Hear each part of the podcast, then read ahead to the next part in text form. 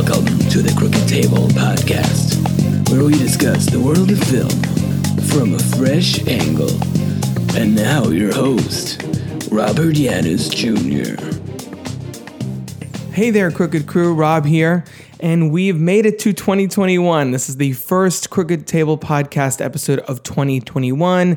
And already I think we can all tell things are about to get weird. So I thought no better movie to open this year and this season, if you will, of podcast episodes than with the 1989 cult classic UHF starring Weird Al Yankovic.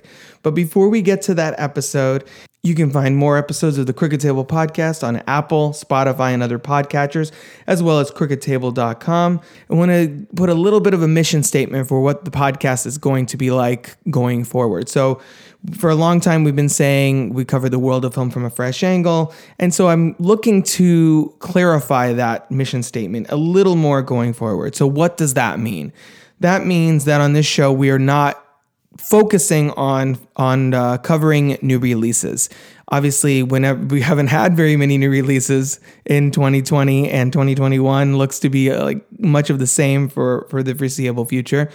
But that's not really ever going to be probably the goal of this show. Occasionally, you know, if there's an Avengers Endgame or something like that, then maybe I'll have to like bend the rules a bit. But generally, we want to cover the the little seen movies, the underseen movies, the forgotten movies, and focus on films that aren't normally in the conversation. Now, this could be anything from a cult film like today's selection to a movie that I personally love, like Sing Street, which we've already covered, that no one saw but has a very rabid fan base. Uh, a film that was a blockbuster and came out and had a bad reputation and maybe undeservedly so, such as Speed Racer, which we've covered on the show, or uh, some other Wachowski movies like the Matrix sequels, which Jackson and I talked about uh, at the end of the last year. So that's the kind of thing we're looking to cover here. We're not trying to just ride the wave of whatever everyone else is covering. So we haven't obviously done anything on Wonder Woman 1984, not really planning to probably unless somebody has an interesting take on it, I guess. But so we're focusing on little known films, forgotten movies, and ones that are generally considered bad. So bear that in mind as we go ahead with this year of episodes. That's kind of my my thought process here. Shed some light on movies that aren't talked about, keeping it in a in a positive context. This is not a show where we want to bash movies in any way, shape, or form. If they are in air quotes bad movies, well, what's interesting about them? Let's talk about that. So but this episode, we're talking UHF with guest Lauren Carey. So let's listen to a little bit of trailer and then jump into the discussion. Channel 62 has the lowest ratings in the history of television. What they need is a new station manager. No, not him. Forget it. No way. A man of action. A man of courage. A man of vision. What's your name? Billy. Billy what? What they get is a man so desperate, he'll put anyone on the air. Hey, Stanley. Yeah, George? How would you like your own TV show? Okay. You get the drink from the fire hose! Okay, you ready? Yeah! Open wide! He's Conan, the librarian. Today, we're teaching poodles how to fly. We beat out the networks. George Newman. He starts where the others stop. We're the number one station in town.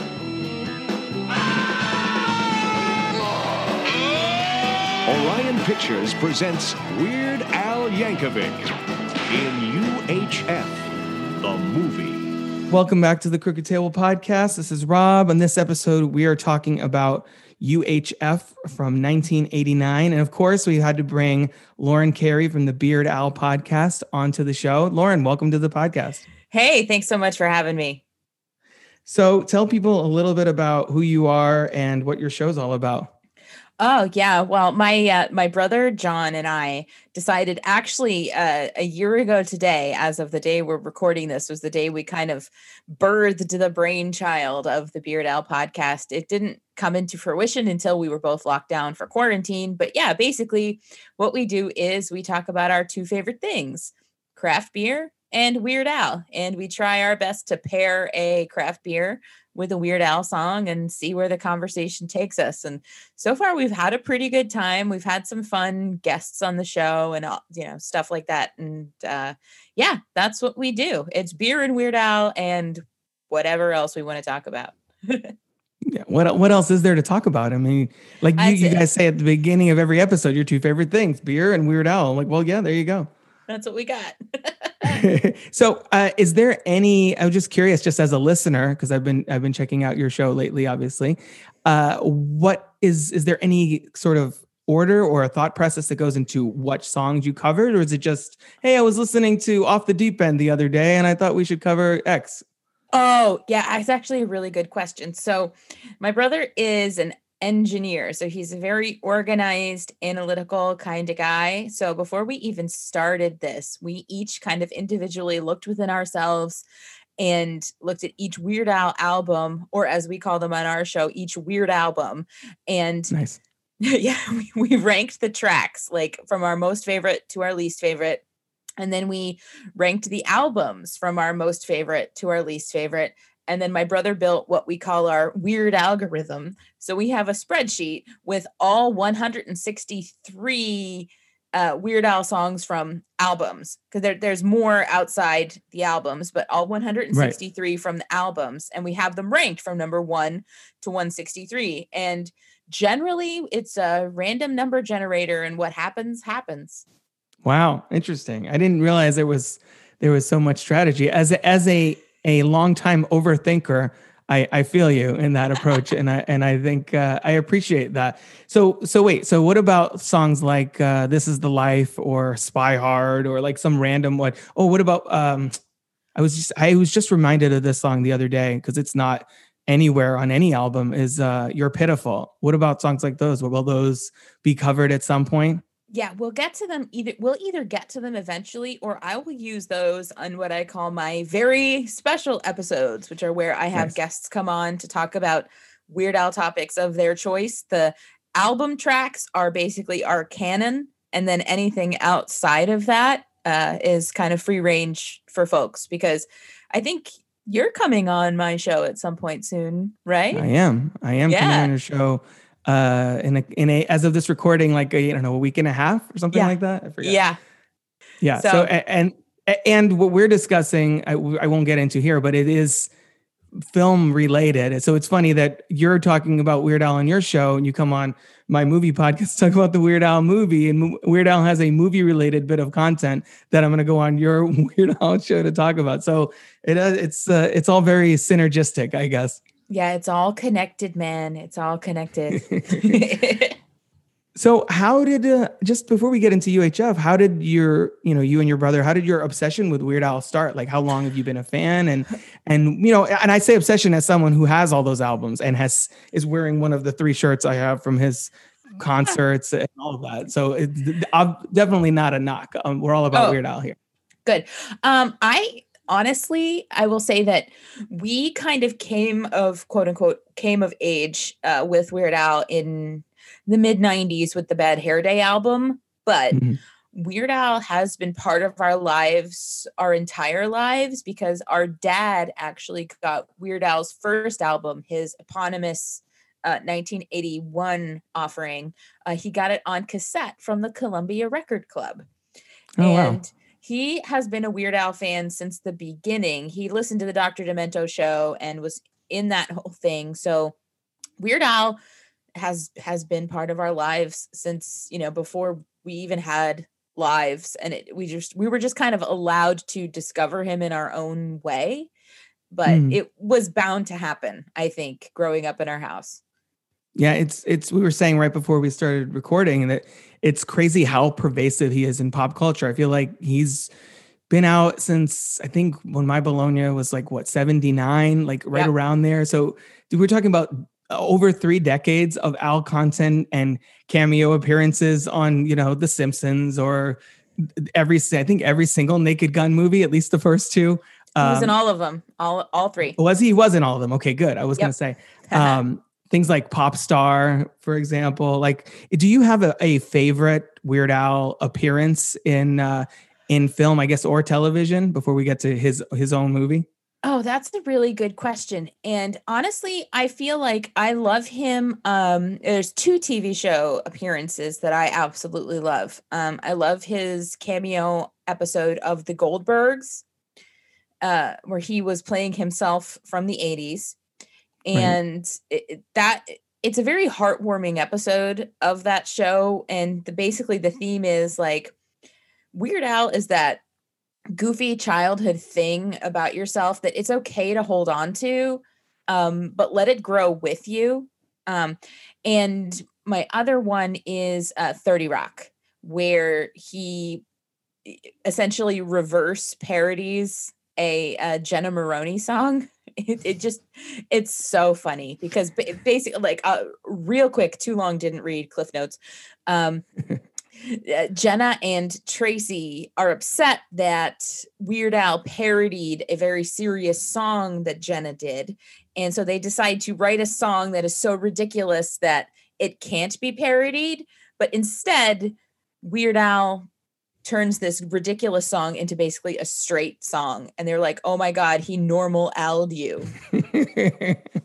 it's great. I, have seen 30 Rock and I it's I I I need to re, I need to track that episode down now because uh, that does ring a bell. Actually, yeah. now that you mentioned it, it go. It's uh, the song they wrote was uh, "Fart So Loud," and then he normal Al'd it into "Heart So Proud" to be like a really patriotic. oh my song. god, that's right. Yeah. Wow. Yeah, in his infinite brilliance, of course. Of course. Let's let's transition here into UHF itself. So this came out in 1989, directed by Jay Levey. So it's directed by Al's manager, which mm-hmm. which is interesting, and he made six million dollars at the box office. It's a, the budget was five, so it, I, I'm assuming with marketing it didn't even break even, which doesn't surprise me. Uh, just knowing how you know how how out there this movie is, which you know if it wasn't, I think we would all be disappointed, of course. So speak to that, I guess first, and then uh, and then I want to hear about your first experience watching it. Okay. Well, first of all, UHF came out in the summer of 1989, which is one of the biggest blockbuster movie summers ever. I'm not going to rattle any of them off for you, but if you feel like looking it up, you'll be like, oh my God, 1989 was a terrible summer to put out a stupid movie. Um, but uh, yeah, it's, I feel like it had to be as ridiculous as it was in order to really be a Weird Al vehicle. And I just feel like it's completely underappreciated for what it is. Um, it's not a movie with a great plot, which I guess angered a lot of people, namely um, Roger Ebert. If you have read his review of this movie, it's like it's dripping with vitriol. It's the the nastiest movie review I've ever read. But um, yeah, I, I I don't know what else to really say about yeah. it. It's I just love it so much on a very uh, personal level, but there are layers to it that like I can convince you to appreciate it if you don't. no, I definitely appreciate it. So I found a, a, a quote. It looks like Ebert called said that Weird Al's presence in the movie is a quote dispirited vacuum at the center of many scenes. And I'm like, well, you totally didn't get what the movie was going for, Roger. First of all, a lot of respect for Roger Ebert, obviously, uh-huh. R.I.P. But just like it's not that kind of movie. It's it it is if it had a big plot, a great plot, it wouldn't be a Weird Al movie. Like that's the whole thing. It's a thinly strung together, uh, you know, series of parodies in yeah. in large part, like bro, you know, broad in the broadest of strokes. Oh, and absolutely. I, you know, I, I think that's in a way that's what we would want from him. Yeah, especially in 1989, because remember, right. like uh, putting this movie in the context of like Weird Al's career, you know, he had his first album in 1981, and then um, in 3D came out late 83, early 84, and that's when he became the Eat It guy, right? Right. And then uh, 1985 was Dare to Be Stupid, and that the big hit off of that one was like a surgeon, his parody of like a Virgin by Madonna, and then it started going downhill a little bit for him with uh, the album Polka Party, which he got kind of rushed into putting together, didn't go that well, didn't perform that well. Um, and then, you know, he had Fat, which is good. That still wasn't quite as great as you know he was doing before that. And then they put out UHF in 1989. So his career was in a funny place anyway. Like he was well known enough, but I think if Weird Al put out a movie now, it would be a completely different type of reception. I think if you had put it out a movie maybe a few years later, like right right after let's say the mid 90s, like Amish Paradise t- mm-hmm. time, I think it, this thing would have not, you know, wouldn't have been a huge blockbuster, but it definitely would have made at least three to five times more than it did at the box office, and it would have yeah. pulled a decent profit for sure. I, it, I, you think you would think, right? But in the mid '90s, do you remember Weird Al's uh, TV show, The Weird Al Show? I do, I do. And it uh, got canceled after like 13 episodes so I don't know. I mean, I get what you're saying. I feel like a movie probably would have done better than him trying to do a kids show. Uh, because Weird right. Al, as goofy as he is, he's not f- like kids can like him, but he's not for kids. Mm-hmm. Yeah. So yeah, for sure. Yeah. I I'm completely digressing, and I'm sorry. well, I'm but, but, I'm thinking like of early '90s movies, like Wayne's World. Oh like, yeah, yeah, that's true. Audience would have gone for this. So you know, even if you put it out like right after smells like Nirvana, I feel like it would have he would have been in a, in a sweeter zone because you know you're saying as far as his in context of his career, I feel like off the deep end sort of cemented like oh he's back okay we're good yeah you know got yeah, him back on track phase two that, yeah so.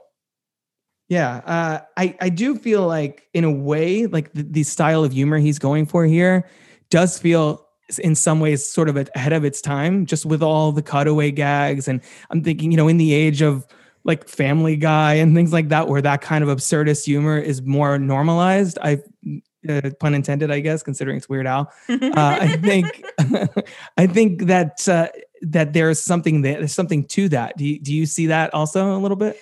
Yeah, I, I mean, I think a lot of those those things, those TV shows that do those little parodies, um, like you said, you know, Family Guy and and you know, so many others, they owe more of a debt of gratitude to Weird Al for paving the way than I think they even realize. So yeah, mm-hmm. absolutely. Mm-hmm. So this is obviously Weird Al's first and you only. know lamely only like starring role, like the movie that he was actually kind of behind uh, and the face of. Do you is, is, this does UHF in your mind embody what you think a Weird Al movie would be? Like if this is this is his one and only is like calling card cinematically. Do you do you think that it has everything that a a air quotes like if they had just called this Weird Al the movie? And there's a whole, as I'm sure you're aware, controversy with the title where he hates that title and he wanted mm. to go the Vidiot and then mm-hmm. you know they got released as the Vidiot from UHF and there's like the whole title uh you know story behind it. Is this what you'd consider weird al the movie? Like if you were trying to get someone into weird al where would this you know what how what what step in the process would uhf be i guess? Oh god. Yeah that's a really good question. Uhf would not probably not be one of the first steps in my process of trying to get somebody into right. weird al if they don't already appreciate him. Uh because you kind of have to have that base knowledge of who Weird Al is, what he's all about, and kind of what he does um, in order to appreciate a lot of things that happen in UHF and what goes on. And it doesn't work for just everybody, especially now, you know, 30 plus years removed from when the movie came out, because there are so many, uh, you know, pop culture references in the film that uh, are lost on a lot of people today. And honestly, some of them were even lost on me, I think, when I saw it the first time. Um, and right. I kind of came upon them retroactively. uh, but like even more so today, you know, it's it's not as uh it's not as easily accessible as it was in 1989 for the pop culture references. But yeah, this would probably be like at least step five on my in- indoctrination process. well, that that opens up a good question. What would be your initial, you know, your initial offering, as it were? If someone's like, I've heard of Weird Al, but I've never really gotten into his music. Where should I start? What would be the song or album you'd be like, right here? Here's the link to the Spotify. Go for it. Uh, oh, I would probably. Oh, it would depend on the person. and what kind Mhm. of music they're they're into. Um, and so I'm going to answer this question from from actually a place that I'm I'm currently thinking about right now because um, I'm a I'm a college writing professor, and so uh, I've been given permission to design a writing course on parody and pastiche. So I'm obviously including Weird Al in in that whole entire process, and I I'm would think be, he would be the, the centerpiece of the course, no?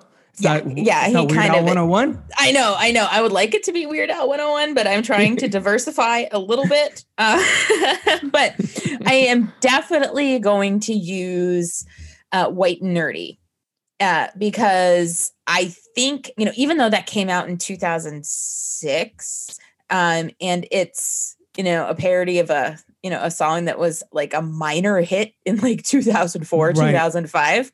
Um, I still think, you know, because there's so many lyrics and because uh, Weird Al showcases his absolutely amazing rapping skills in that song, um, I feel like that gives people who may have like a vague idea of who Weird Al is a deeper appreciation of like the talent that he actually has. But at the same time, it also describes who the audience that Weird Al is like generally speaking to. Right. Yeah. Yeah. That's that's true. That's a good point. So that's I- that's the one I'd go with. Yeah. No, I think that makes sense, and it's also one of his biggest hits. I would say it's like definitely up there. Yeah, it's Um, up there. And yeah, I I think that that makes sense as far as the genre is concerned. It's also it's weirdly become a sort of stamp of approval. Like uh, to to to your point of of teaching a college course around parody, it steers the direction of pop culture in a very in a very uh, tangible way. You think of something like uh, a movie. You know, I just recently covered the Matrix sequels. The Matrix is one of my favorite movies. I saw it Okay, yeah, yeah, yeah. and all that stuff. So, though, would that first movie have been as much of an impact on cinema after its release if it hadn't been parodied four million times in Scary Movie and Shrek? Like literally everywhere, like it, it kept it in the conversation, and I feel like in the same way that you know, uh, on uh, on your episode on Polka Power, which I was like, like I told you, I was just listening to today. uh, you you and John mentioned Blurred Lines, which I haven't listened to since it came out, but Word Crimes I'm on all the time. You know, and, and Yeah. so just by that alone, it keeps Blurred Lines sort of alive in some way, and uh, it keeps Robin Thicke relevant by association as opposed to the other way around. You know, yeah, yeah, yeah, absolutely. I mean, there are some Weird Al classics, right? Uh, that you have to kind of dig really deep into your brain to figure to remember who the original artist was.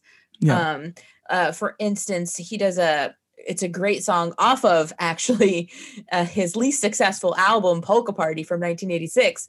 There's a song called Here's Johnny, which is all about uh, Ed McMahon saying Here's Johnny and it's a parody of uh, Who's Johnny by El DeBarge. wow. And Yeah, I don't even know that song. That's Exact- incredible. Exactly. Exactly. Like I love the song Here's Johnny, but I think I can count on one hand, maybe one finger, the number of times I've heard Who's Johnny by Right. El DeBarge. So he he and I guarantee like obviously the people who wrote these songs that he's parodying are getting some kind of royalty for it. So he's keeping them alive in more ways than one. yeah, that's true. That's true.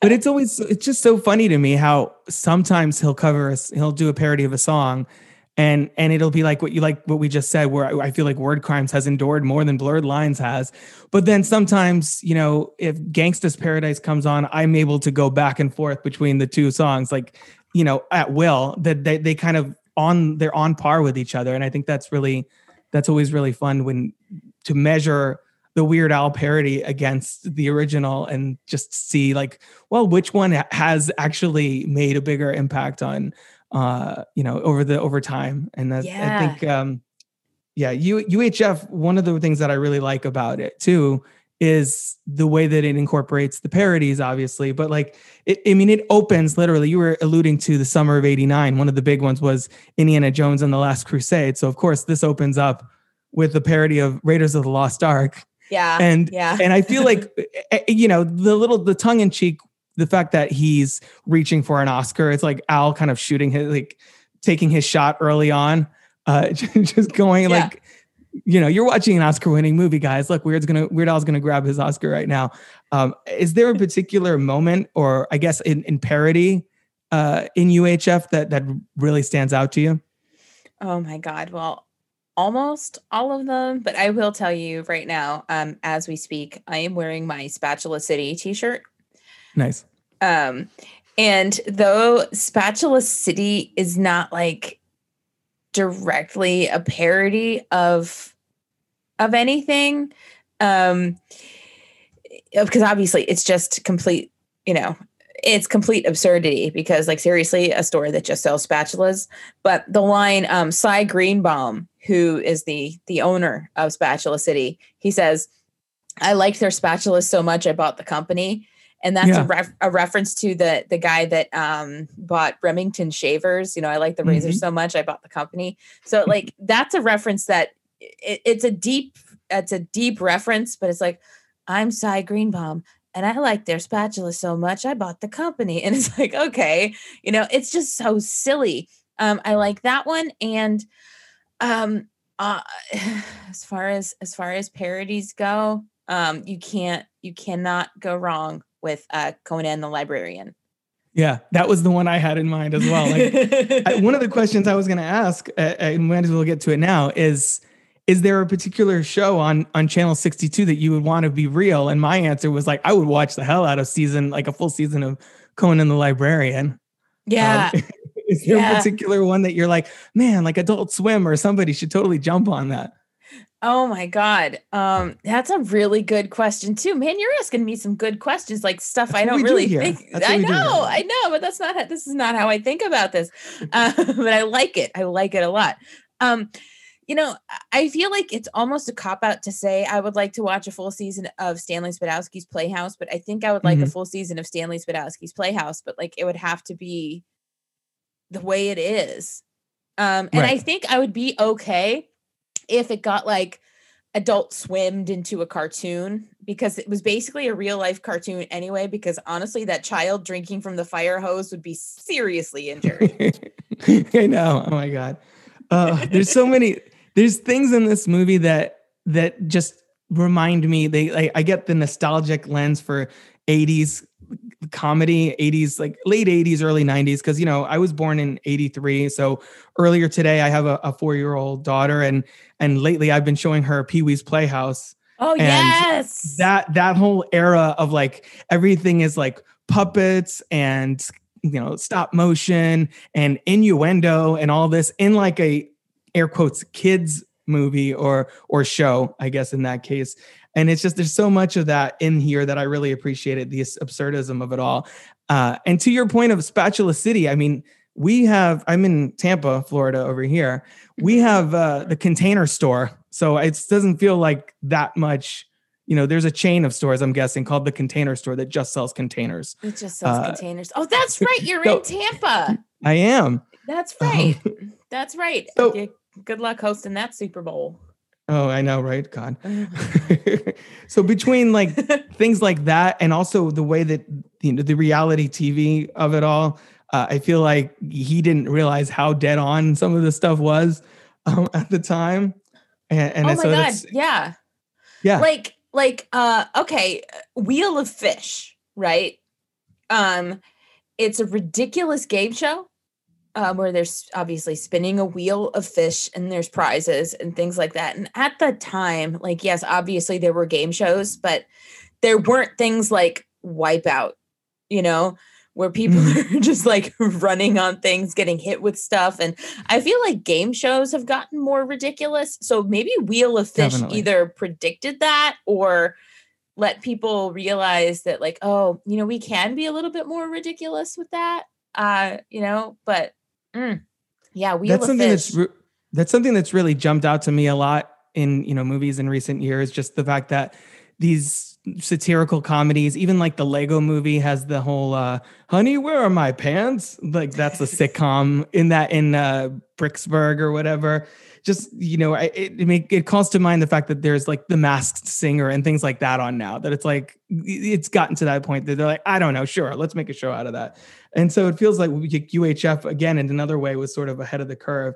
Um, and and I really love that scene where he has the schedule on the Yeah. board, and I'm trying to find they have it listed somewhere in IMDb, like a list of all the shows. Yeah, uh, let's see, So Bestiality Today, Loan Shark, uh, Buddha Knows Best, Dog Racing from Rio de Janeiro. Uh, let's see, My Three Mutants, Leave It to Bigfoot, obviously Stanley Sp- Spadowski, and then just randomly thrown in there Beverly Hillbillies, Mr. Ed, and a bunch of other like two real shows, and then you know the Flying Pope, the Young and the Dyslexic, things like that. I know, I know. There's It's, just it's so one of those much. real pause-worthy moments. Yeah, yeah, that's one of the s- the parts of the movie that like you have to really pause and look at in order to truly appreciate. But obviously, Beverly Hillbillies was thrown in there so that he could do the um the, the the Dire Straits parody Beverly Hillbillies, right?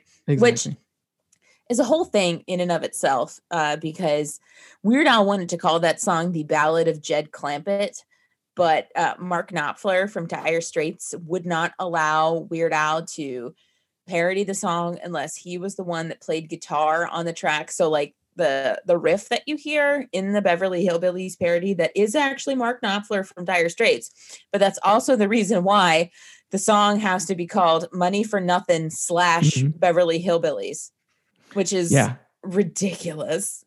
I, I hope you I hope you at least shouted out Dire Straits on your episode for people on your episode about people that just didn't get Weird Al clearly because I feel like that's another example like if they wanted to keep the name of the song the same it doesn't they clearly just don't understand Weird Al's like a business model basically. Yeah, you know, I don't think we mentioned that at all because it's like the thing was the parody itself happened and the video for the song happened. So the song got out there in the world and it is what it is. It's just it has a very very stupid legal name. Mhm. and it's also the only part of the movie that's basically a music video just that was just lifted from the film essentially too Yeah, yeah, and I think they worked that in pretty well because you know it's George, which is Weird Al's character. That's George just kind of like daydreaming. Um, so they they did a lot of that, and I think the way that the a lot of the parody sequences that aren't like shows on U62 are worked into it pretty well. Like the intro sequence, uh, the with the Indiana Jones, like you had mentioned, that's George's daydream while he's flipping burgers at Big Mhm. Edna's um, and he he and Bob get fired uh, for for slacking off while George is daydreaming, and that you know Indiana Jones thing is how, that's how that got worked into the film, and then you know then you have the the bit where uh oh, the Rambo bit, the Rambo Oh my God. parody. Yeah. Uh, the, the the way he does the the Stallone grunts, the noises that he oh, makes. yeah, oh, yeah. it's and the so like funny. rubber muscle suit that he it's oh it's so. I know, I know. We when we did we did an episode of our show about UHF um that came out on Weird Al's birthday. And we had a couple of people on and we actually ate Twinkie wiener sandwiches. They're not bad, but they're not great. Like it's not the best thing you'll ever eat, but it's also not the worst. Uh, but anyway, uh, we we kind of had this big discussion. It wasn't a big discussion, but it was more of a discussion that I felt was necessary about the believability of the muscles. Um, and one of our guests thought that uh, Conan the librarian's muscles were too soft. He said he didn't buy that as a barbarian. And I He's said, a "Okay." librarian, technically. It's right in the title. Right, exactly. And I was like, okay, but are you are you buying the rubber muscle suit on on Weird Al Rambo? Like, I just I just don't I just don't understand uh where people are coming from with these things. But like just suspend your disbelief. Like watching this entire movie is all about suspending your disbelief, just like letting it happen to you and just enjoying Right. it. it's also, I mean, if we really wanted to nitpick, this is we're in 2021. This is a comedy from the 80s.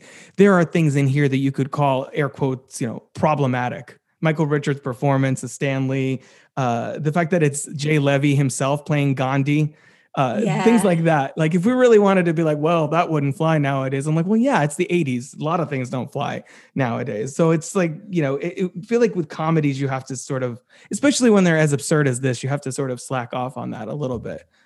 Yeah. Oh, completely. And I mean, there's a lot you can even get upset with um with Gedde Watanabe's character. hmm Uh, Yeah, for sure. you know, uh, when when they're trying to rescue Stanley, uh, and they jump out of the supplies closet, and he yells "supplies." Like- God, yeah, That's funny, but it's it's bad. Right. you know uh, but it's still funny like it's one of those things that like i know in my mind that it's bad but knowing where i'm pulling it from sometimes as long as i know that you know everybody i'm with has either you know seen uhf or or will understand where i'm coming from i'll just go oh Mhm. supplies! And it's not you know me making fun of anybody it's me quoting a movie you know but you gotta you gotta watch with some of these things you know? You gotta watch where you I- say I- them. I think that's a big distinction with Al, like Al's entire career is that n- even when there are things like that that sort of toe the line, even in you know in his music or whatever, it's never he's very rarely, if ever, mean spirited. Like it's He- always in good fun. He he doesn't like get to that point where you know even the things in this movie, like the Gandhi thing or whatever, like it's not making fun of Gandhi. It's not really. I mean, making Gandhi look like a badass is what it's doing. yeah Um, it's not making fun of Stanley. He's the most sympathetic character in the movie. So, uh, yeah, go ahead. No, I was just because you're. I mean, you're 100 percent right. He's never mean. Like he is Yeah. never mean. And if he does anything that he feels like offends anybody, he's like he's crushed by it. Because I mean, seriously, he's such a good human being. I don't know. Have you seen the um? Have you seen the Weird Al behind the music? It came out in like 2000. Yeah, uh, I I think I saw at least some of it at one point. Yeah. because I remember the whole thing where he's like, "Oh, I'm doing, I don't know." Like the the intro to it is he's just uh, like, why are like, you "Oh, talking I'm just a pretty normal guy," and he's like, "No, you're weird." The announcer says, and they show like the clip from My Lost on Jeopardy. Uh, so I remember little little bits and pieces of it. I would love to go back and find that if it's on YouTube or something, though. Uh, but yeah, no, exactly. Yeah. He's he. That's not his thing. He's. I mean, he goes out of his way to ask for permission for things. When as a Yeah. parody you're kind of covered under fair use. Yeah, if- he doesn't have really- to.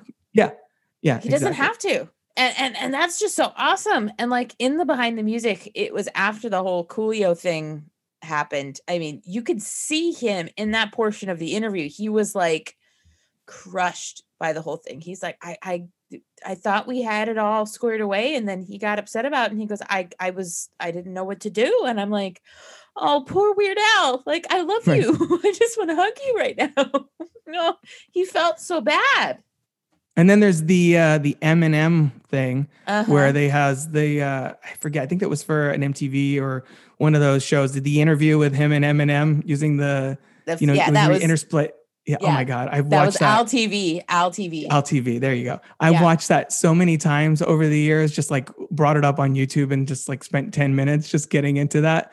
And I, we, my brother and I, we used to quote, I think that like we used to, I think we got into Weird Al's music like officially around the same time that, that you and John did. So like Mhm. late 90s, I think we got Running with Scissors Yep. and then yep. went back and got Bad Hair Day. And then like running with scissors was like our video game playing music. So we'd play a certain game and then we would just have that thing running on loop. And then since then I've been keeping up with every all his albums and then gone back and bought the others. And it's like, yeah, it's just it gets addictive and it's just like I don't know. There's something we were saying before the call about how uh you know Bill and Ted like how that that franchise is great. Weird Al shows up and face the music as I can attest to because I've seen it like seven times in the last four months. Um just there's something like sort of comforting about his about Weird Al as a person as a as a musician and there you know that it's all good natured. It's not anything that's uh, that's particularly offensive. You know I mentioned my my daughter like she there was a point where we were playing Albuquerque ev- probably roughly every day she'd want to hear the, she's, I think she'd call awesome. it I think she'd call it the peachy because of the thing where he's like, ah, it's peachy. peachy. yeah, exactly. So we we used to play that a lot. Um, so she's she's really into Weird Al's uh, music already at this age. So you know, as a parent, there's nothing super objectionable about his music. It's it kind of works for all ages, and you know, like you were saying, people have different musical tastes, and some things they gravitate more towards than others, but there's something for everyone in his uh, in his career in his oeuvre, as you will. And we haven't even really talked about his original stuff that much. We're to, to focusing mostly on the parodies, and I I think it's important for us to stress that like only half of his albums, like half of each album, is parody. There's a lot of great original stuff that most people probably don't even know. For for example, UHF, which uh, I think IMDb or somewhere I read that was only like the fourth original single he had released at that point. Oh wow, yeah, that's probably true.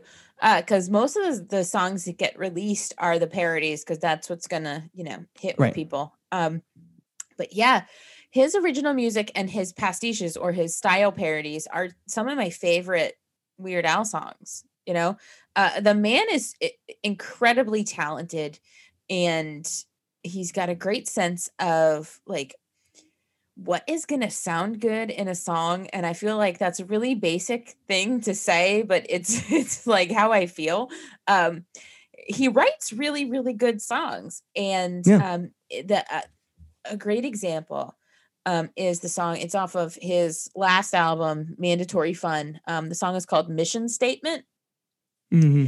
and it's a, a crosby stills and nash style parody, kind of in the in the in the vein of Suite Judy Blue.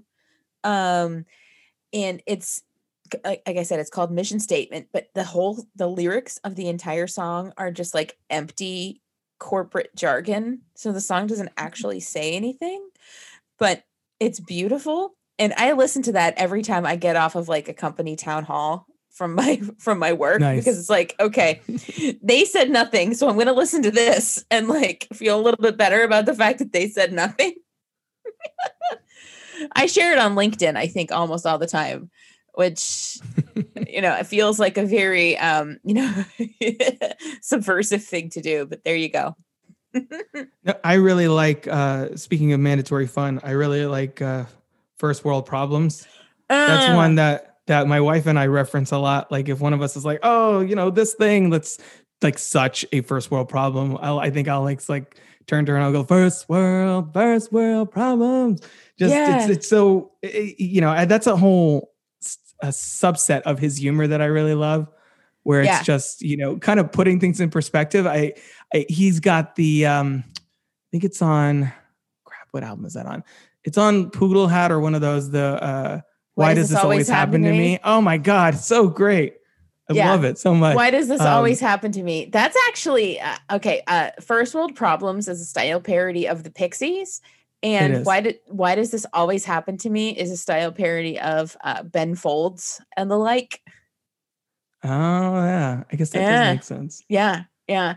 Um, but yeah, you're right. Both of those songs are they're taking something familiar. So like it's a a you know to to say it like Alex Trebek, it's a genre of music that you're familiar with, um, right. but it's kind of putting you in your place at the same time. It's right. like, yeah, okay, like why are you complaining about this very very very small thing? Like exactly, get over yourself. Here's a whole song about telling you to get over yourself. yeah, the friend of his, I think that got decapitated in an auto accident is like, there's five bucks that I'm never gonna, never see, gonna again. see again. God, great. Um, I'm gonna have to listen to that after we're done with this call. Um, but yeah, no, there's there's certain there's certain themes that recur a lot in his in his work, uh, you know, such as that. And then he's got the movie recap songs and the songs about technology, obviously food, uh, food and television, yes. which both have their own compilation albums. Um, but yeah, this movie feels like in a way it's either the genesis or sort of just like the crystallization of a lot of the Weird Al isms. You know, you mentioned the Twinkie Wiener sandwich, the spatulas in here, like things like that. There's a lot of things that become running Weird Al gags that are in, included in this movie. And I, yeah. and I think that you have to give it some props for that as well. Yeah, I think okay.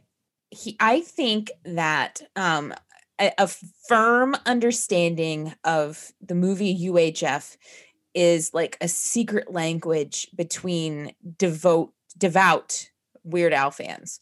So if I'm wearing my Spatula City t-shirt out in public and somebody actually understands what it's Mhm. from, I know that that's like my kind of person. uh you know or or i've got i have a i have a raul's wild kingdom t-shirt and i also have a wheel of fish t-shirt.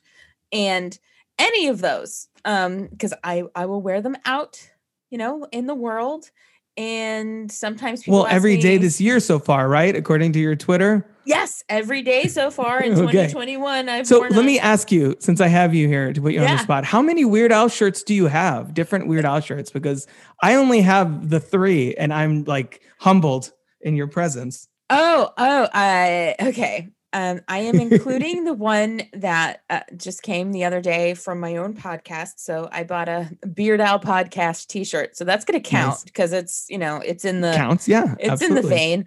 Um, so I'm up to twenty. Okay, all right, nice. Yeah, I had fourteen, so I was able to go the first fourteen days of January 2021 without repeating a shirt. Um, but so now you're like, I need to, I need to stock up. I need to get need a to stop, full but- month's but, worth. Like, yeah, well, here's the thing. I feel like, you know, with even with 14, you know, I Yeah. I could go a long time. That's two weeks, you know, like Yeah, how often yeah. do you, you know, like that's that's good enough. But I needed I needed Weird Al clothing for different occasions. Uh, meaning I needed something that could pass as business casual if it had to. um but no seriously you know and like you you know as well as i do living in florida that it's going to get too hot to wear some of these t-shirts because they're old late 90s early 2000s really really thick cotton t-shirts um so they're going to go out of the rotation um once the you know once the mercury hits a certain level Right, Uh, right. Yeah. My uh, I have the uh, straight out of Lynwood tour shirt, which is that big print on the front, and it just gets so sweaty sometimes after a while. So yeah, Yeah, uh, I, I feel you. what's the print on the front of that is it him uh, it's the album cover. It's the uh, Oh, oh, the oh, leather okay. I don't on. have that one. I because I saw that tour two twice. I saw him twice Oh, on okay, the wow. Lynwood tour. So I have two shirts from that tour. Yeah, I've got one where it's like he's in like a like a gangsta outfit sitting on a tricycle. right. Wow, nice. yeah, and I have a white and nerdy T-shirt. So that's that's what I got from that tour. awesome. That's awesome. I'm such a dork. You, it's all good. This is we're, we're all weird here. That's Um, true. So, so we, you mentioned Raul's Wild Kingdom. So I, I, we should probably just throw that out there. That Trinidad Silva, the the man playing Raul, he, uh, the movie's dedicated to his memory. He passed away apparently soon after filming was concluded. But we'll always have the line, "We don't need no stinking badgers." Badgers, Badgers, we don't need no stinking Badgers, which of course in and of itself was a um a, a parody of the, the, the treasure of Sierra Madre. Right, deep cuts again, like you were saying. Deep cut, like, Like, from a who would get that? 1948 movie. Badges. right who who of like the younger generation you know the tweens and up like the younger people who are fans of his music or starting to get into weird al like who of those people have seen the treasure of sierra madre and Nobody. understand like oh that means badges i get it uh-huh. Yeah, like no, no, it, and it's it's one of those things that it's like, oh my god, there's so many levels that like you don't you don't even get, you don't even necessarily get right away. Like um, one of the best parts in the movie is um when Stanley takes over the show. These floors are dirty as hell, and I'm not going to take it anymore. yeah the network Right. reference yeah Right, the network reference. Like, seriously, I didn't get that the first time I saw this movie. Which, Right. uh, to answer a question that you alluded to at the beginning of this, I don't remember the first time I saw this movie because I think Yeah. I've always known this movie. This is one of those movies that I can't tell you the first time I saw it because I feel like I've always known it. Yeah, yeah, I can I can see that. I I don't know mine either. I I feel like I've I feel like it, I just probably absorbed it by osmosis over the years. You know, you know, catching it on cable over the- uh, or on a weekend, or you know, you see little like we said earlier. I think we see little bits and pieces, clips from it in his in concerts, like when he's going to costume change or or Uh-huh. whatever. Like they'll show little pieces of this movie, like little some of the the Gandhi too, like some of the parodies uh, from the film. Uh, and then I watched it all the way through like a couple years ago, I think, and I was like, oh yeah, I kind of feel like I've seen this, but I don't. Yeah, I can't pinpoint exactly when that might have been. Uh, so yeah, I, I agree with you. I think it's just one of those that if you're a Weird Al fan, you just sort of it just kind of is insta automatically downloaded into your head the more Weird Al music you listen to. Is it something like that? It's just Uh, it's just there. And you know, I'm gonna draw a, a little parallel because this is what my brain does. Um, but UHF, right? Because it's all these little bits and pieces. There is a plot, but there's so many just like moments that are iconic in it, and you Mhm. can't always remember what order they're in. Um, in the same way, like this is in the same uh, Rolodex file in my brain as a Christmas story I could see that. Yeah. uh, because like that is on obviously for 24 hours on Christmas Day. And so like whenever you catch it, like you're gonna catch a bit that you know, but like how does that movie start? How does it end? Yeah, that's a good point. You know? And so UHF is very similar in that way. It's like there's so many iconic bits, but like one of the things it got knocked for when it first came out was like there's not much of a story to it. Well, it's like, okay, that's not the point. Much like a Christmas story, even though it's called a Christmas story, like the story is not the point. It's the anecdotes are the point. Much like with UHF, the the parodies are the point. Yeah, it's like, what do you need? This this uh, you know daydreamer played by Weird Al gets a, a station, uh, you know, a UHF station, and hilarity ensues. So it's like, how much there? That's I feel that feels like a kind of a a low blow uh, criticism, considering there's that was kind of the the way a lot of comedies were at the time. You know, it, it's just it just feels like they were picking on Weird Al because like, hey, this guy's not a movie star. Like, well, screw you guys. It can be. We won't be if you don't let him. That's why he never made another movie. It's yeah. just like, oh, this crushed him. So like you notice, like yeah. the the gap between UHF in 1989 and then him coming out with um off the deep end in 92 that's like up to that point that was his longest gap between projects hmm and that's for a reason because he was like oh my god what they, they hated it everybody hated it like everybody hates weird al but like no no everybody loves weird al just people don't always understand weird al right away yeah. like takes yeah. give give it 30 years everybody's gonna love this movie Right, exactly. Exactly. No, and it's it's a testament to even movies that as as weird as this, like they they'll find their way. They find their audience. Um, and with him, he's got a built-in audience. So it's just, of course, we've all sort of gravitated to UHF over the years. yeah it's like you said it's one of if you're a weird al fan or if you're a person that appreciates a certain type of humor this is the kind of movie that you can fall back on for comfort you know? Uh like if i'm having a bad day i'll just say you know what? I'm going to put uhf on in the background listen to something familiar that i can kind of recite along with as it goes and i'll feel better when it's over. And i, I think i don't think that was weird al's intention in putting this movie out um but i feel like he might be happier with it having a legacy like that for it being like a place of comfort for a lot of people than he would if Mhm. it was this huge blockbuster comedy that you know was a big hit when it came out but that people maybe forgot about later Right. I mean, like it, it, in a world where this had been one of the highest grossing movies of 1989 or whatever, like what would the next step have, step have been for him? Would he have done more movies, a sequel to this? Like, I feel like that would not have worked out for him either because his his sensibility in a way is so broad, but in another respect is very feels very niche at the same Mhm. time, if that makes sense.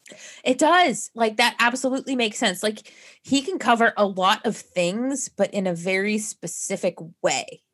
Right. So there's only so much that Weird Al can actually do, like as far as like movies goes. And I guess that could be partly why the Weird Al show didn't work out either, was because it, it- it was just like, oh, that's just Weird Al on my TV again.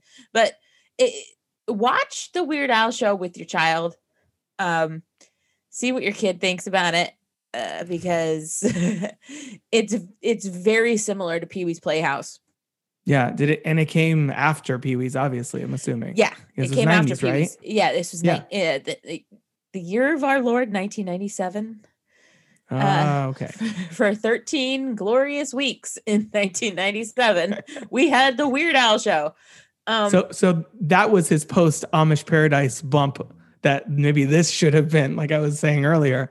It Yeah. sounds like, and, it's like, yeah, and you know, maybe this didn't work at the time. Like a lot of his projects didn't work at the time, but he has his, you know, incomparable music career where all of these music comedy acts, The Lonely Island, Tenacious D, like all these people, Flight of the Conchords, wouldn't exist without Weird Al, or they wouldn't Yeah. be popular at least without Weird Al. Let's put it that way.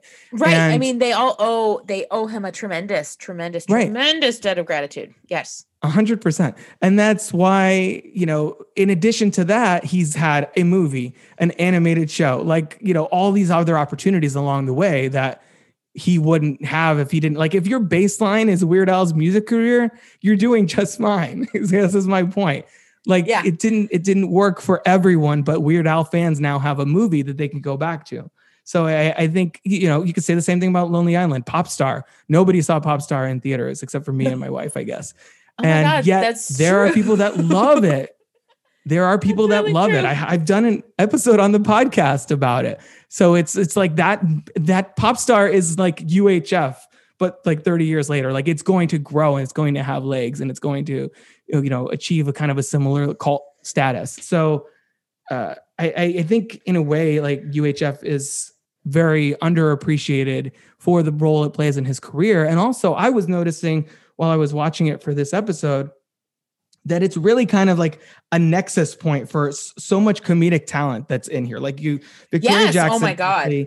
Who was in SNL, Michael Richards, but right before Seinfeld, Fran Drescher, which you know, love her or hate her, right before The Nanny, like a few years before The Nanny was a thing for a decade or whatever. Even John Paragon, who plays the, one of the sons of, the villain who character Mhm. whose name I'm forgetting, he was Zombie on Pee Wee's Playhouse, the guy who at the end falls in the mud and is like, Dad, that guy. Like, there's so Uh-huh. much. Billy Barty, and of course, we got to mention Emo Phillips Oh my God. with one of the best Phillips. scenes in the movie. Um, and he opened for the uh, the ridiculously whatever the the the the um I don't remember the the, name of the tour, ridiculously the self-indulgent one. indulgent, ill-advised vanity tour. Yes, thank you. He I think he opened for him on that tour, so He I actually saw it. Me yeah, I saw Emo Phillips, and then it was so great. Yeah, yeah. My brother, um, my brother, I God, I wish my brother John was here because he does an amazing emo Phillips impression because Oh, wow. he loves him from like this movie. And then when he opened for Al on that tour, my brother actually bought an emo Phillips comedy album. so my brother tells a joke. It, it's uh, and it's an it's an emo Phillips joke, and he goes, "I went into the pet store, and the guy says, "Hey, do you want to buy a cockatoo?" And I said, "No, I'll just take the bird." And it's like, oh my god! And I, I totally butchered that. My brother does it so much better, but like. It, it emo Phillips, like seriously, he's such an acquired taste too yes, But- for sure. he is perfect for the role he plays of the, sh- the like the hapless shop teacher in this movie and oh my god I, it just makes me so happy call me mr butterfingers oh, and after he cut his thumb off like mr butterfingers Boy, is my face red. Red. or whatever. Yeah. oh man, so much fun. That's it, and that's that's that's what I'm saying. Like, there's so much. This movie just kind of it feels like a time capsule of that point in you know the late '80s, early '90s comedy scene. That Yeah. Weird Al kind of that UHF just kind of like pulls from all these different corners and all these people who are on the verge of about like their careers are about to explode. And I think that in that way, it's like a, a whole other level of appreciation that I had for it watching this latest time. Yeah, yeah, that's so that's so true. Because I think, hmm, I think Michael Richards is so incredibly likable in this movie in a Mhm. way that like he's he's. I love Seinfeld and I love Kramer, but Kramer is not likable. Kramer is funny.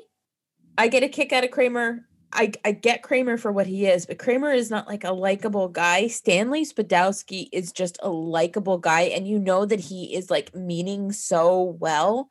And mm-hmm. I also feel like the character of Stanley Spadowski gave Michael Richards the opportunity to do a lot more um because he's great with physical comedy, but it gave right. him a lot more opportunity to act with his face. If that makes sense. So, you know, because like Stanley does these facial movements and you don't you get a lot of like body comedy from Kramer, but not a lot of face comedy from Kramer. Mm-hmm. Where you get no, a lot of true. face comedy from Stanley Spadowski. Yeah, well, and he's supposed to, he's the innocent of the movie. Kramer, to your point, there's always something kind of off putting about really, I mean, if you're really getting down to it, kind of all four of them on that show. Like, there's, you don't want to hang out with the leads of no. Seinfeld. That's why by the end of the series, when they get thrown in prison, spoilers for Seinfeld, I guess. Yeah. when they get thrown in prison for being terrible people, you're kind of like, at the time, I think everybody was like, well, that's a dissatisfying ending. But then over the years, you're like, but yeah, they kind of suck. They're kind of like the worst people. So I guess that makes sense. That they just nine years of season of uh, episodes, they pulled the wool over our eyes and got us used to these people just being terrible, and that was like yeah. how it was. Yeah, no, they're terrible. Yeah, thank you so much for that 23 year old spoiler. By the way, you're welcome. oh my god, seriously, that's 23. It ended in 98, and this is 20, mm-hmm. uh, 2021. That's yep. That's that spoiler has been able to drink for two years. That's true. wow. oh my um, god! But yeah, yes, We're Stanley. oh, I know. God. Um, I know. But Stanley does, you know, in lesser hands, that performance uh, could have been mocking, could have been offensive, especially by today's standards. Yeah. But there's nothing like when Stanley's funny, it's because Stanley is it, for the most part, Stanley's trying to be funny. He's being goofy. He's being into it. He's being like kind of childlike. But there's yeah. nothing about where the movie is not saying, "Oh, look at this idiot." Like the people that do that in the movie are the villains of the movie. So that kind of puts in perspective the way the movie feels about Stanley. Yeah, absolutely, absolutely, like 100. percent I mean, Stanley is like lovably simple, and I say that in the right. most like uh, you know appreciative and like kind way yeah absolutely i also wanted to just point out the, the fact that weird al is kind of the straight man through a lot of this movie which yeah. i thought was is really interesting at least in the in the parts that are based in real life uh in, in, when he goes into his daydream he's more weird al like what we would expect weird al to be but yeah. I, I think that's beautifully ironic that in the weird al movie uh, Weird Al is is the least goofy of of the cast of characters that we meet, and also I feel like it says something to it says something about Al himself that he was like, no, yeah, I want to be in the movie and I'll you know help put put it together, but I don't want to. I don't need to be like every single laugh doesn't have to come from me. I'm going to tap in all these other people, like I was saying, all these other comedic talents who could use an opportunity and, and make this movie better and kind of elevate it rather than just you know me just being you know uh, the center of every single joke. And so i think that's i think that's a testament to you know how seriously he took this opportunity to branch off into film.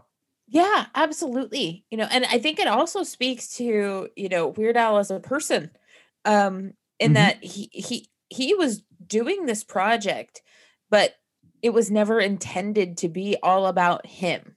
You know just like you said like there's so many amazing comedic talents in this film that he wanted to make sure they got their moment, you know, their their chance to be showcased. And all almost all of the like little bit lines that people remember from this film are said by characters other than Weird Al's character. Mm-hmm. Yep. You know, and I, I I think that's kind of amazing. Uh, because this is more of an ensemble film than just the Weird Al movie. You exactly. know? And I, I don't think it gets enough credit for being the ensemble film that it is. And uh, so I, I guess if I'm going to put anything out there in the world today, that's going to be it. UHF is an ensemble film.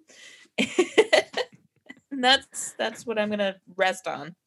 And it's an ensemble film that ends with a, an alien reveal. We didn't even talk about Anthony Geary, who my Philo. I, Philo, who who I, I you know the, when I watched this a couple years ago for the first time in probably forever. Uh, I, my parents, you know, we I watched General Hospital Yes. as a kid, and so I was like, "Oh my god, is that Luke Spencer? That's What's Luke." he doing here? Why is he acting strange?" And then when he ended up being an alien, I was like, eh, that, "That checks out."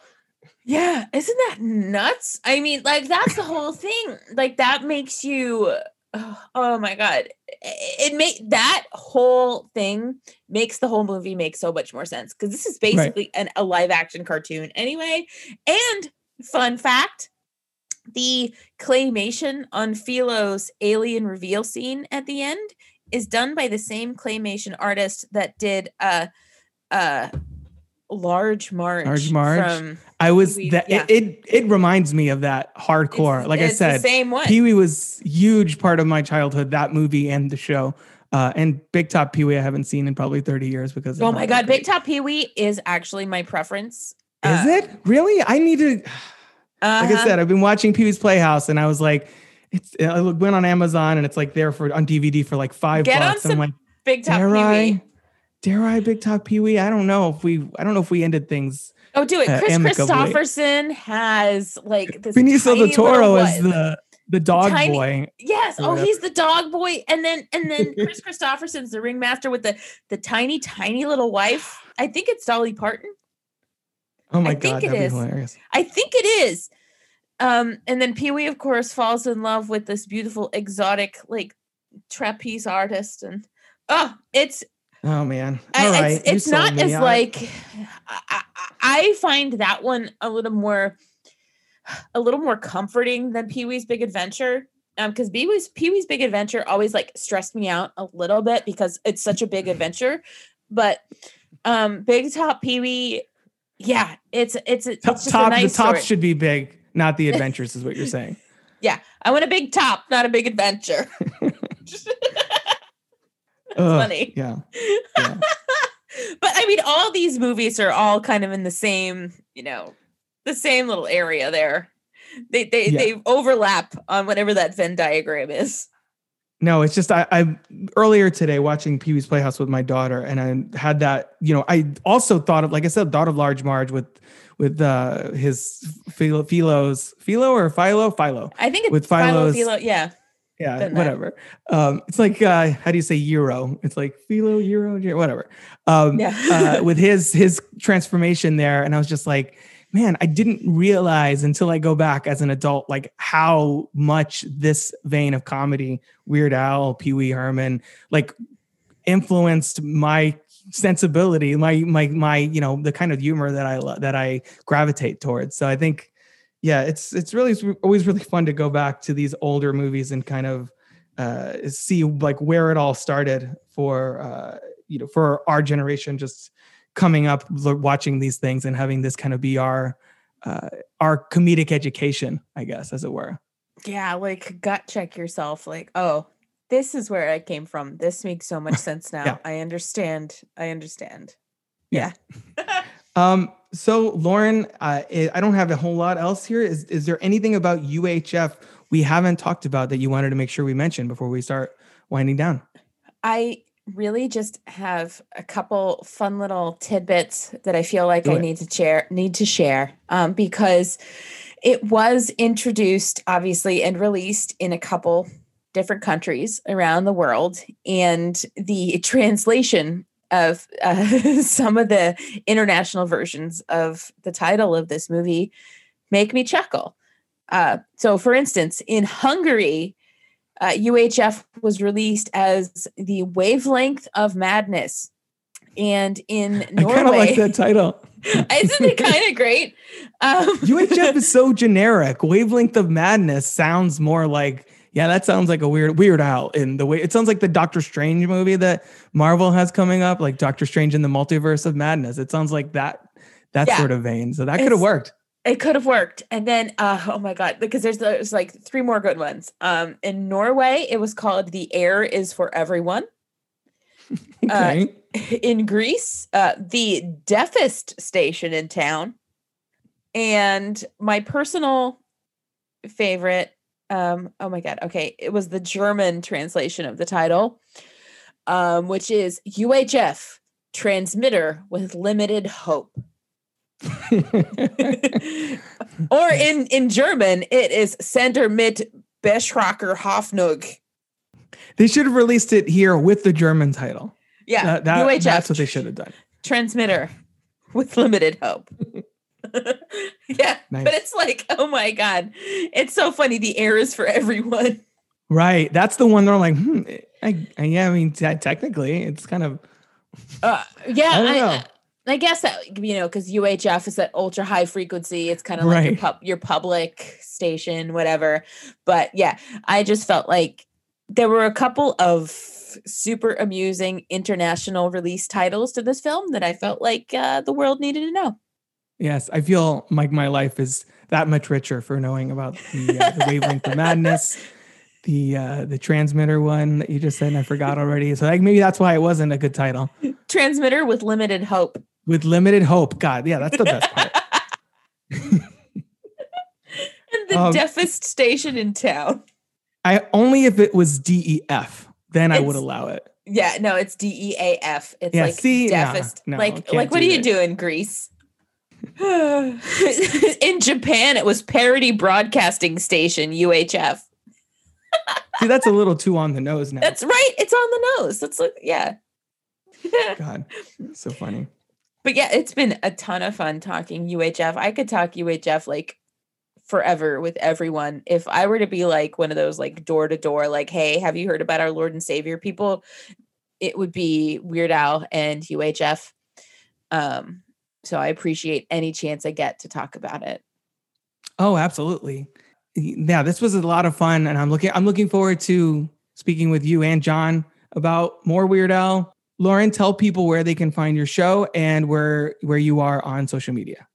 Oh, absolutely. You can find our show basically anywhere you could find your podcasts. I know we're on Apple Podcasts, Google Podcasts, Spotify. We just got on Pandora, which is kind of cool. I don't know who listens to podcasts. Wow, nice. Podcasts on Pandora, but we're there. Um, any of your other podcast players, we are probably there. And if we're not, let us know and we will try and get on there. Um, but we are on Twitter at Beerd Al Podcast. That's B E E R D Al Podcast. Um, same on Instagram at Beerd Al Podcast and Facebook. Same thing, facebook.com slash Beerd Al Podcast.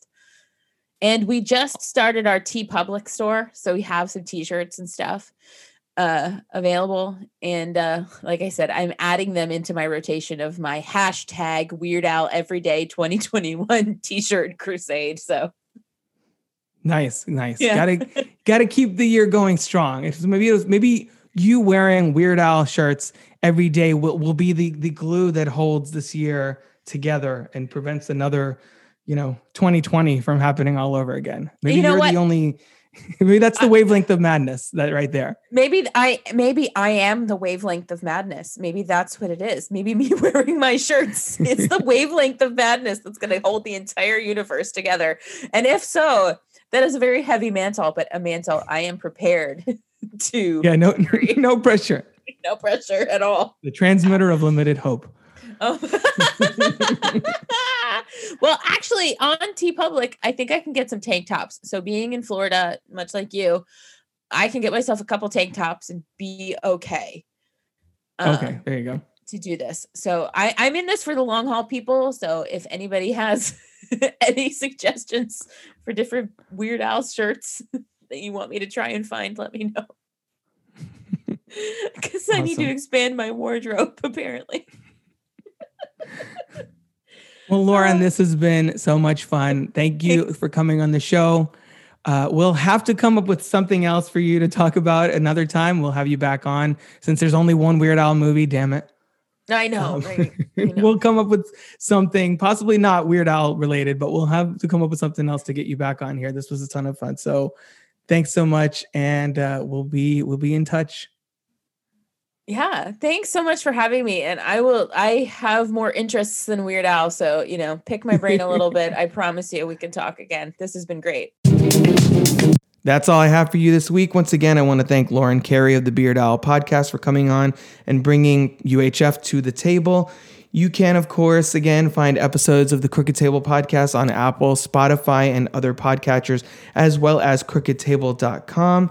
And stay tuned for some interesting episodes we have lined up. Not exactly sure what's going to be next, working on the schedule a little bit and kind of finessing that. If you can give us a rating review on Apple Podcasts, we'd really appreciate it.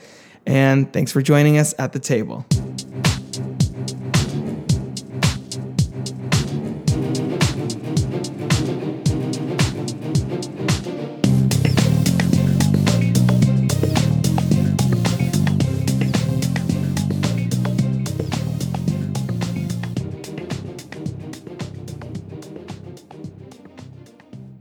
This has been a production of crookedtable.com. All rights reserved. Z-R-O-O-K-E-D.